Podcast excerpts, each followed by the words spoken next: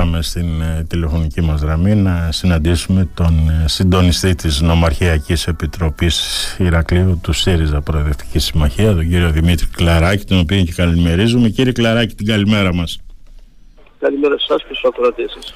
Λοιπόν, ε, στο Ηράκλειο για δεύτερη φορά μέσα σε σύντομο χρονικό διάστημα ο Αλέξης Τσίπρας. Τι ετοιμάζετε για το βράδυ κύριε Κλαράκη; Ο πρόεδρος αφού ολοκληρώσει το πρόγραμμα της επίσκεψής του στα Χανιά, όπου είναι αυτή τη στιγμή, το μεσημέρι το απόγευμα θα έρθει στο Ηράκλειο για να μιλήσει σε αυτό το απόγευμα στην Πλατεία Ελευθερίας, στην ανοιχτή πολιτική συγκέντρωσή μας, που είναι η κορύφωση ουσιαστικά του προεκλογικού κομματιού στο Ηράκλειο. Ναι. Και καλούμε όλους τους πολίτες, τους δημοκρατικούς και προοδευτικού πολίτες του Ηρακλείου και της Κρήτης, να δώσουμε ένα βροντερό παρόν απόψε, να ενώσουμε τις φωνές μας, να δηλώσουμε τη στήριξή μας στον πρόεδρό μας, να Αλέξη Τσίπρας, στο ΣΥΡΙΖΑ, θα στείλουμε ένα ισχυρό μήνυμα πολιτικής ανατροπής που θα αποτυπωθεί και στην κάλπη της 25ης του Ιούνιου. Τώρα κύριε Κλαράκη, τι προσδοκίες υπάρχουν για το εκλογικό αποτέλεσμα των εκλογών της Κυριακής; Θα διατηρήσει ο ΣΥΡΙΖΑ την έδρα του στα Χανιά αλλά και τη δεύτερη έδρα στο Ηράκλειο; Τι αναλύσεις κάνετε, θα κερδίσει την ε, τρίτη έδρα στο Ηράκλειο το κόμμα σας; Εντάξει, εμείς ε, στόχο έχουμε την ενίσχυση των αποστόλων μα πανελλαδικά και προφανώς και στην ε, Κρήτη. Μέγιστη ναι. συσπήρωση. Κυνηγάμε κάθε ψήφο μέχρι και την τελευταία στιγμή. Καλούμε όλους εκείνους οι οποίοι δεν ψήφισαν τις προηγούμενες εκλογές, δεν κατέβηκαν να ψηφίσουν ή ψήφισαν κάτι άλλο, να το ξανασκεφτούν, να έρθουν να ψηφίσουν και να δώσουν τη στήριξή τους και την ψήφο τους στο ΣΥΡΙΖΑ. Αυτές οι εκλογές είναι, είναι με ενισχυμένη αναλογική. Ναι. Αυτές τις εκλογές υπάρχει λίστα, δεν υπάρχει ταυρός. Οπότε είναι ε, καθαρά τα διλήμματα και είναι καθαρά πολιτικά τα διλήμματα. Θέλουμε μια χώρα των ολίγων ή των πολλών. Θέλουμε μια κοινωνία αντίστοιχη όπου τα μεγάλα σφαίροντα, οι μεγάλοι επιχειρηματικοί όμιλοι διαφεντεύουν και ελέγχουν τα πάντα. Είναι μια κοινωνία ισχυρή με ελεγγύη, με ένα ισχυρό δημόσιο κράτος, με παιδεία και υγεία ποιοτική και καθολική για όλους. Ή θέλουμε να ιδιωτικοποιηθούν τα πάντα στο βωμό του κέρδους, στην αυτορύθμιση των αγορών και να επιβιώνει απλά και μόνο όποιος μπορεί και έχει την χρηματική ικανότητα να τα απεξέλθει. Είναι πολύ ξεκάθαρο το δίλημα. Και επειδή οι εποχές των κουπονιών τελειώνουν, διότι μπαίνουμε σε καθεστώς δημοσιονομικής σταθερότητας ξανά σε όλη την Ευρώπη, ναι. Θα πρέπει να είμαστε απόλυτα βέβαιοι ως λαός σε ποια κατεύθυνση θέλουμε να κινηθεί η χώρα. Ποιος θα ηγηθεί της χώρας και με ποιο πολιτικό σχέδιο. Ένα δεξιό, φιλελεύθερο σχέδιο που είδαμε τα πρώτα δείγματα γραφής του την προηγούμενη τετραετία ή ένα προοδευτικό σχέδιο που μεριμνά για τους πολλούς και τις ανάγκες της κοινωνίας. Ξεκάθαρο το δίλημα. Θέλουμε μια πανίσχυρη δεξιά ως σιδηρά κυρία αλλά φάτερ μοντέλο που θα κυβερνήσει ή θέλουμε ένα προοδευτικό μεγάλο ισχυρό κόμμα το ΣΥΡΙΖΑ που θα διεκδικήσει και κάθε πιθανότητα για νίκη όσο δύσκολο και να είναι και σε κάθε περίπτωση να είναι μια ισχυρή κοινοβουλευτική παρουσία αντιμέτωπη με τη δεξιά ατζέντα. Γιατί πιστεύετε κύριε Κλαράκη ότι το Πασόκ πλησίασε τόσο κοντά τον ε, ΣΥΡΙΖΑ σε ποσοστά στο Ηράκλειο στις εκλογές της 21ης Μαΐου; Να σας θυμίσω το ποσοστό του ΣΥΡΙΖΑ ήταν 22,9% και του ΠΑΣΟΚ 21,8%.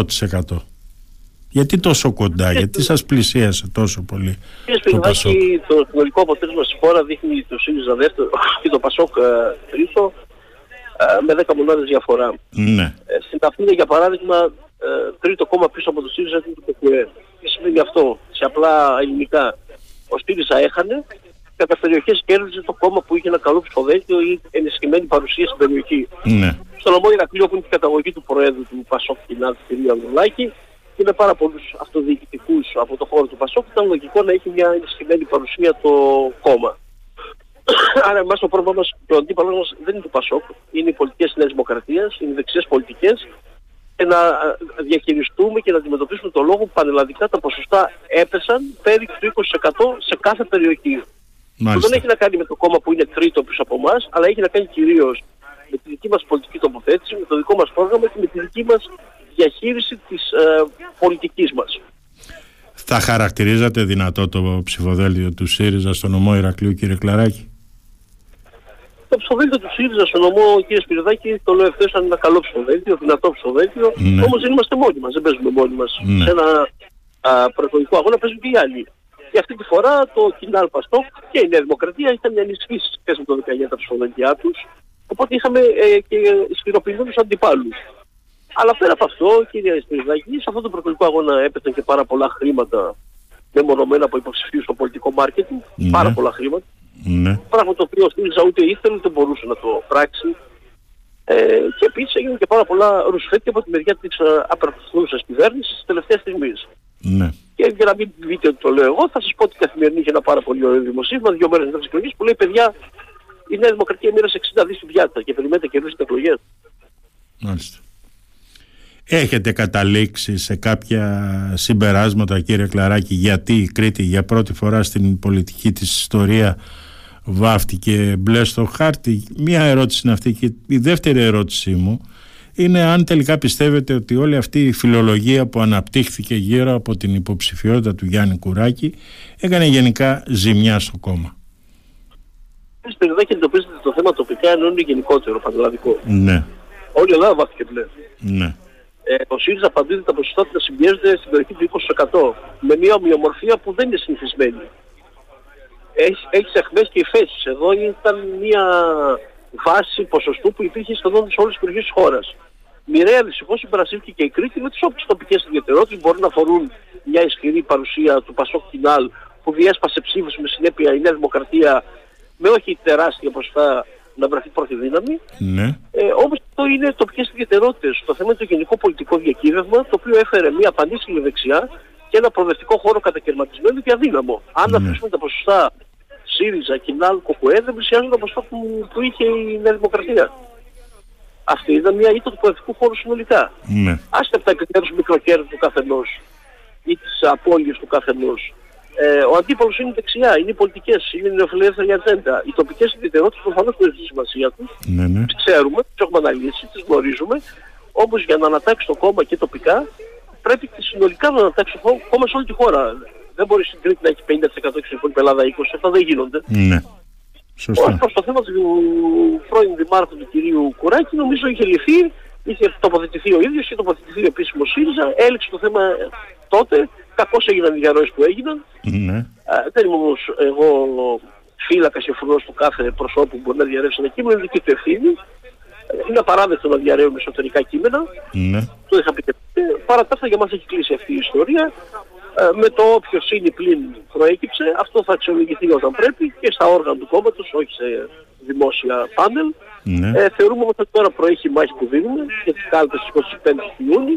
Μια μάχη που ξεκινάει με μια άδεια κάλπη θεωρητικά, με μια δυναμική που έχει διαμορφώσει η προηγούμενη, στην οποία όμως κάλπη ο λαός θα σφραγίσει το τελικό αποτέλεσμα και καλούν τον ελληνικό λαό να το σκεφτεί, να επιλέξει με βάση το πρόγραμμα ποιον πολιτικό αρχηγό και ποιο κόμμα θέλει να βρεθεί στο τιμόνι του Μαξίμου την επόμενη ε, τετραετία. Και σε κάθε περίπτωση να υπάρχει ένα ισχυρό προοδευτικό κόμμα με πρόγραμμα διακυβέρνησης και ισχυρές αντιστάσεις όπως είναι ο ΣΥΡΙΖΑ απέναντι σε μια δεξιά κυβέρνηση η οποία δεν οροδεί προοδενός. Μάλιστα. Τώρα, σε αυτές τις εκλογές, κύριε Κλαράκη, ασχοληθήκαμε με τα πραγματικά προβλήματα των πολιτών ή ήταν ένας πόλεμος επικοινωνίας και εντυπώσεων; Κοιτάξτε, η Νέα Δημοκρατία ε, έχει πει άλλωστε σε μια παραδρομή του λόγου το ότι το πάνε είναι η επικοινωνία. Ναι, Η ουσία είναι η επικοινωνία.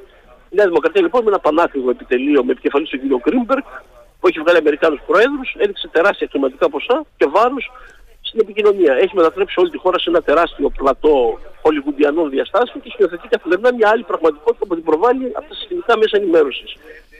Χθες είδαμε τις φωτογραφίες από την Πάτρα με λουλούδια και υποδοχές με στεφάνια του Κυριάκου Μητσοτάκη, λες και ζούμε μέρες του 60 και έφτανε η Φρεδερίκη στο χωριό. Ε, Αυτά τα πράγματα προφανώς δεν δείχνουν συζήτηση επί της ουσίας, ούτε για τα πολιτικά προβλήματα, ούτε αποτελούν μια υγιή εικόνα για το που κινείται η χώρα. Θεωρώ ότι σε μεγάλο βαθμό αποπροσανατολίστηκε ο πολιτικός διάλογος, δεν μπήκαμε στην ουσία, δηλαδή για παράδειγμα καθίσαμε να συζητήσουμε σοβαρά ότι το δημόσιο χρέος με τις πολιτικές της δημοκρατίας έχει εξευρεθεί πάνω από 400 δις. Το εξωτερικό χρέος, όταν στα μνημόνια μπήκαμε με 350 δις. Έχουμε συζητήσει ότι αυτό το χρέος θα κληθούμε να το διαχειριστούμε ξανά την επόμενη μέρα, διότι η Ευρώπη ξαναβάζει τα λουριά, ξαναβάζει το χαλινάρι και λέει μαζευτείτε, ξαναγυρνάμε στη δημοσιονομική σταθερότητα, γιατί έλειξε η πανδημία και οι λόγοι που επέβαλαν μια χαλάρωση το συζήτησαν ποτέ σοβαρά στα πάνελ. Όχι. Συζητούσαμε για το φράχτη του Εύρου, συζητούσαμε αν ξέφυγε μισό κόμμα ή μισή κουβέντα από το όποιος τέλεχος του ΣΥΡΙΖΑ, για το δημόσιο χρέος, τις προοπτικές της οικονομίας και για το τι καταστροφή επέφερε στη δημόσια οικονομία, η διασπάθηση χρήματος που έκανε η Νέα Δημοκρατία, δεν μίλησε κανένας. Τα λεφτά όμως αυτά θα τα πληρώσουν οι Έλληνες φορολογούμενοι, δεν θα τα πληρώσουν ο Μητσοτάκης ούτε η παρέα του. μάλιστα. Λοιπόν κύριε Κλαράκη σας ευχαριστώ πάρα πολύ για αυτή την ε, συζήτηση. Την καλημέρα μας από το Radio Me κύριε Κλαράκη. está sendo